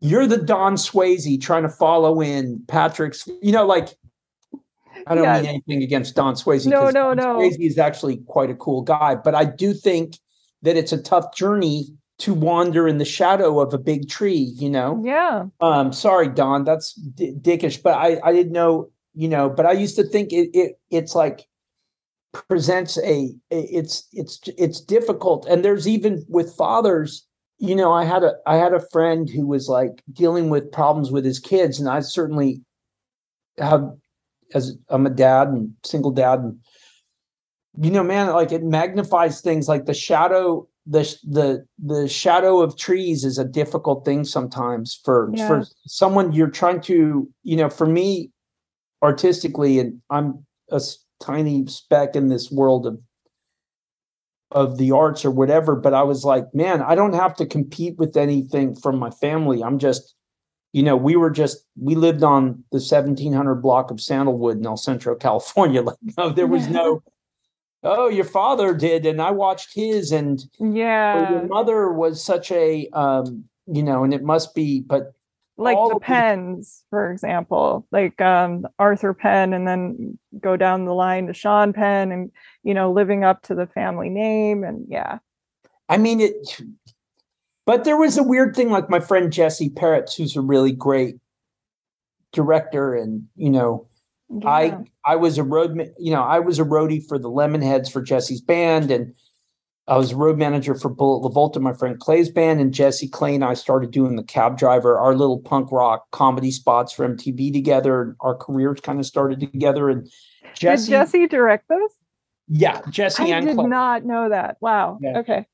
And the, we came up with it absolutely like together. Like there would be no Jimmy the cab driver without it wouldn't be without Jesse and Clay, absolutely. Because I used to goof around as in character all the time in oh, college so and stuff, funny. but I would never be like, I have an idea to frame it in this way and to do it this way. And also the aesthetic that Jesse and Clay had, because similarly, it's all bleached we out. It was such a good, yeah.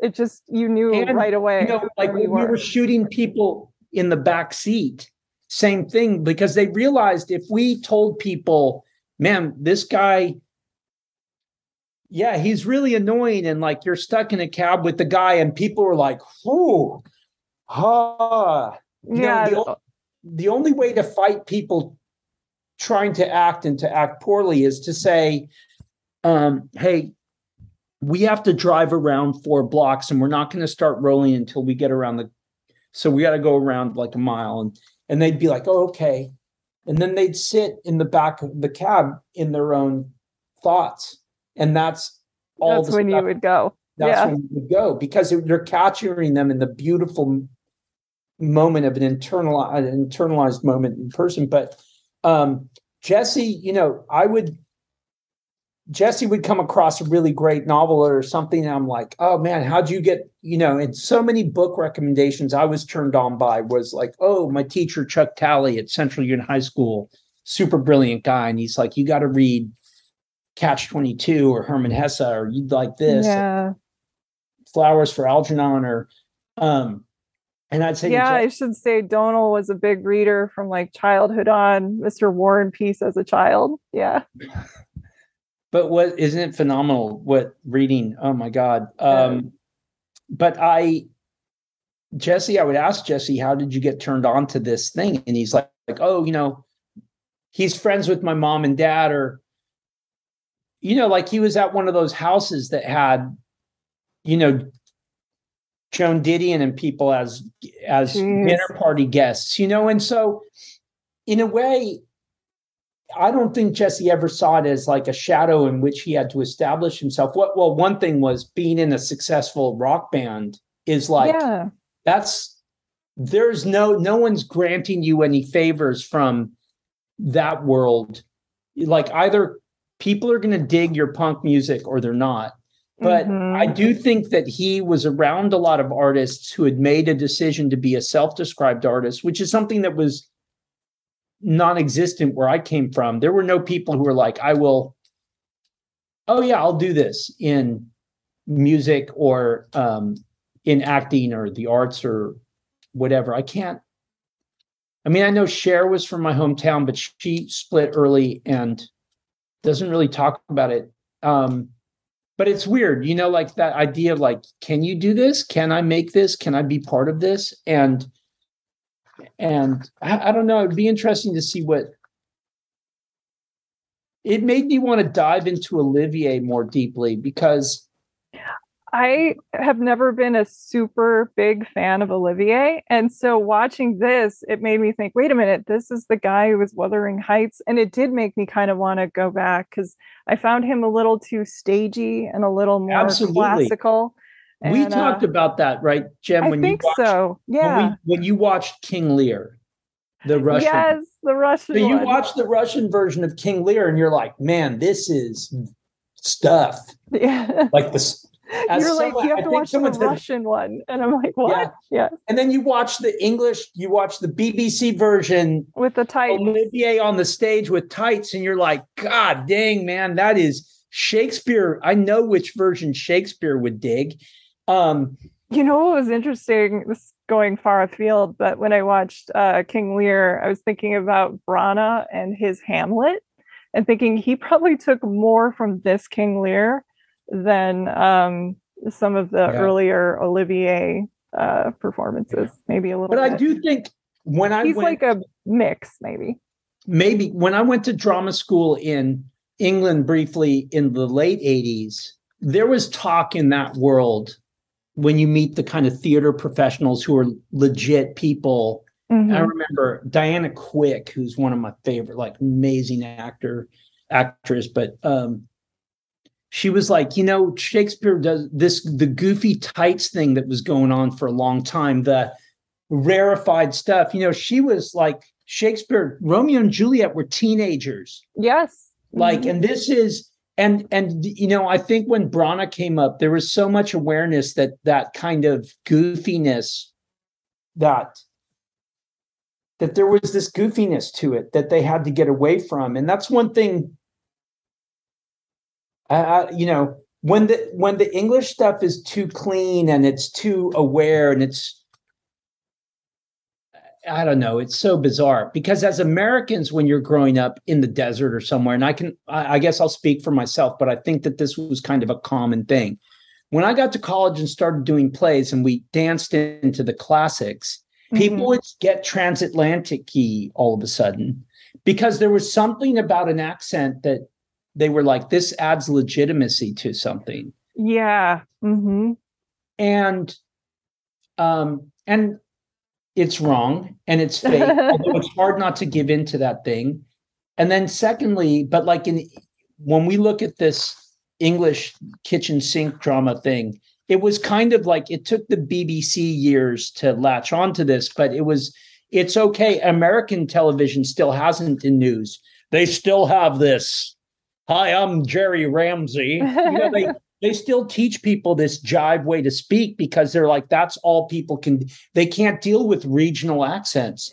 Yeah, I remember going to a journalism youth conference and somebody was talking about um, how they know where everybody studied or everybody talks the same way no matter where you are in the country and yeah it's, oh it's, it's horrifying creepy yes yeah and this you know with this new wave they were like your accent is beautiful. Like the, even they used the phrase like you can dirty it up when they were talking to the kids for Kes like make it real.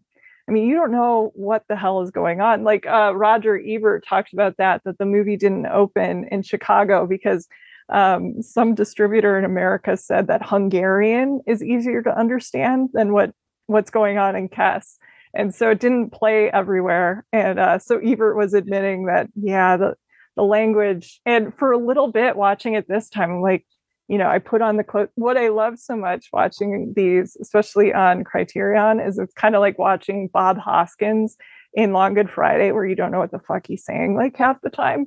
And so you turn on the closed captioning when you're watching the kitchen sink dramas, and they actually just in parentheses put like um, indecipherable indecipherable something yeah. like that and you know like they don't even know what they're saying and yeah. i love it i love kind of because it's happened to me in Kes where i'm leaning in and i'm a bit deaf too now and um i'm like oh man i'm behind but i'm still i'm enthralled and yeah um but you Yeah. just you you can it hits you on a different level, like a deeper level, a human, like So- a more humanism. Like it translates despite language. Yeah. Yeah, no, it- it's been phenomenal. Like I my doorway into you know, my doorway into English films in the 60s and I was not I was really not aware of that world at all. i saw it started with Lawrence of Arabia and then it branched into all of the different, you know, the David Lean kind of sprawling epics and the wild kind of 60s counterculture, like groovy London kind of stuff, the darker, the great crime drama like Long Good Friday, Mhm. um, introduced me to a million actors, many of whom are my favorite, the Finneys and the and Tom Courtenay and I, I just uh, yeah, this whole period. Yeah, I was thinking Burton. Frears too, as far as another filmmaker. Like you think of My Beautiful Laundrette and some of those movies in the 80s obviously would have come from these. Yeah. And my beautiful laundrette, um, the woman that played Doreen in Saturday Night, Sunday Morning, she's in my beautiful laundrette. oh wow. So you would see, like you see, um, you see a lot of, you see a lot of the, you know, I, I loved watching the eventuality and the journey of a lot of these actors who got their starts in all of these films, and then later, and it was, you know, I even say like if you watch the Harry Potter movies, like that huge cast of actors and the Oh my god they draw from, they all have, you know, I mean, that was a weird thing too, because it was they had this unbelievable embarrassment of riches of all these, you know, they have this zillion dollar franchise and they could say to any John Hurt or any version of any of these great actors, like all, hey, let's just get our favorite of the great English stage actors, and would you like to come play along in this franchise?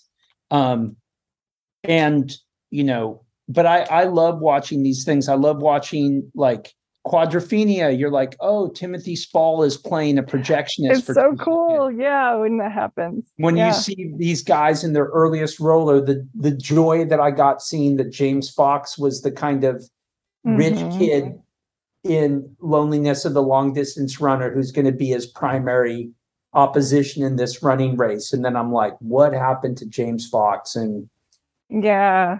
Or you brought, I mean, we talked about Long Good Friday. You see that, you see Brosnan, or you see these early little roles and where these people wound up. Yeah. But I know that these were all the ones we had time for today. But before I let you go and get back to writing, are there any other kitchen sink dramas or movies in this spirit that you would like to recommend people check out? uh let's see um I thought of one that you recommended earlier this year that in magical realism, but kind of was it Time of the Gypsies? Oh yeah yeah excellent. yeah i mean time of the gypsies is i just think it's such a phenomenal it's such a phenomenal film and it and it you you watch it of course Yes, Jen, right and it again phenomenal performances from young. Oh gosh and, and the non-professional. Yeah. music is incredible and it also has this comedic side to it and of course it's unbelievably dark side and Mhm. it's it's the cinematography is stunning but it was also kind of low budge and um you know and i think that i'm trying to think of how to pronounce his name kusturica or um you know i think that politically something weird happened following the kind of serbian croatian split or something. I don't know what the politics are because i don't know if he had fallen into some kind of Mm, uh outside of favor in some ways. But that being that not knowing anything about it this this film the time of the gypsies is absolutely one of i think the best films ever made. Um another thing that i think would be worth watching for people in terms of uh, we mentioned my name is joe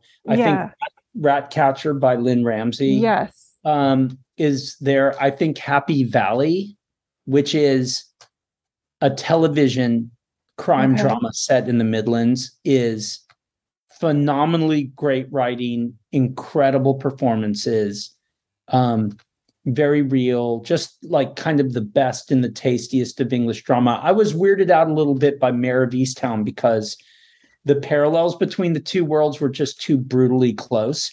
Oh, okay. Yeah, I, I didn't get into that. I was watching Mare of Easttown and I'm like, oh, okay. So you were similarly inspired. You loved Happy Valley like me. and you rewrote it and set it for Pennsylvania. Um, okay, but also that was really good and well done. But Happy Valley was the OG of that. Okay. And um, what else would I? We mentioned, of course, okay, Cast a Taste of Honey, Billy Liar, The Sporting Life. what Um, is the one Mike Newell that you told me to see that was really good? Um, oh, Dance with a Stranger. yes. hmm Did you watch it? Yes, I loved it. Yeah. Miranda Rupert Everett. My God.